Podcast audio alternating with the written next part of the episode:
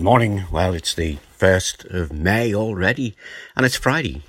Now, Friday is the day when we would normally have our baby and toddler group in the morning and our CBC Children's Club in the evening. I know that we miss the personal contact that we have, and we no longer have that at the moment, but let's continue to pray for them that they will be kept safe, particularly the children and the the younger ones, the little babies that we've recently seen born. That they will be kept safe and, and well, and that when this lockdown period is over, that they will return. Pray the same for Bethel and for the families of the children from their various youth groups and children's groups that they would normally be in contact with. Pray for Josh as he seeks to keep contact with those that he can. Pray for those who serve in youth and children's groups in other churches throughout the city. Many of them we know of and we know personally, so let's pray for them. I was thinking of a verse for today, and I chose this one from Psalm 34. It's verse 11. It says, Come, my children, listen to me. I will teach you the fear of the Lord. We know about that, don't we? That we fear Lord, fear God for, for who God is. Not that we cower back in fear of Him, but we come reverently before Him. This psalm, uh, it's based on an incident in David's life that caused him to write this song to God to thank Him for His deliverance from a dangerous situation that he was in and you can find that in 1 Samuel chapter 21. Read through verses 10 through to 15. It's a tricky situation. Uh, some quick thinking from David. But he gives God the glory. And in this psalm, David gives us some good advice. And here just a few things for you to look to today. Verse 1 starts really with that we should praise God. Then the section from verse 4 is encouraging us to seek God.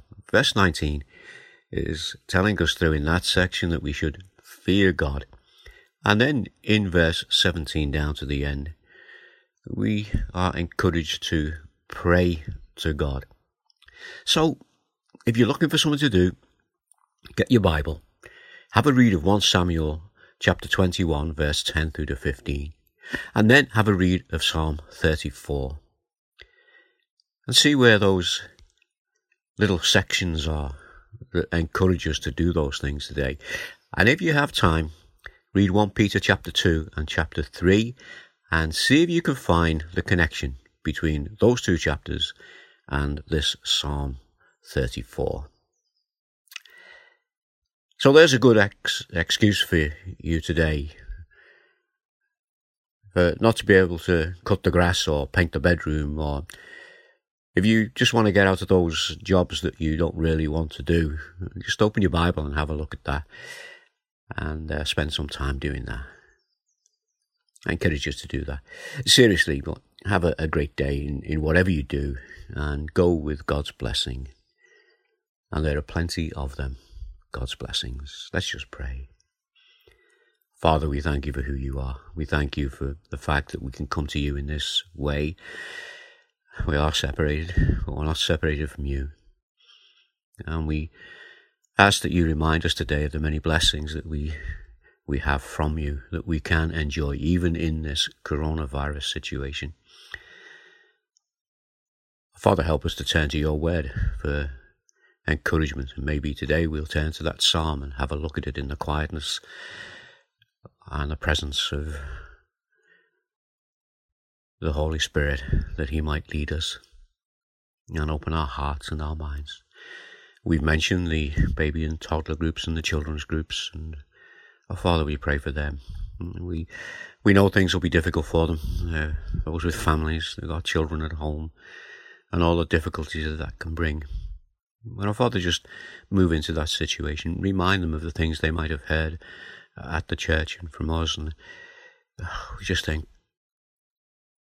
encourage each other to keep praying for these things and for these people, that your hand might be upon them. And we pray for ourselves. We pray for each other now. Ask that you be with us.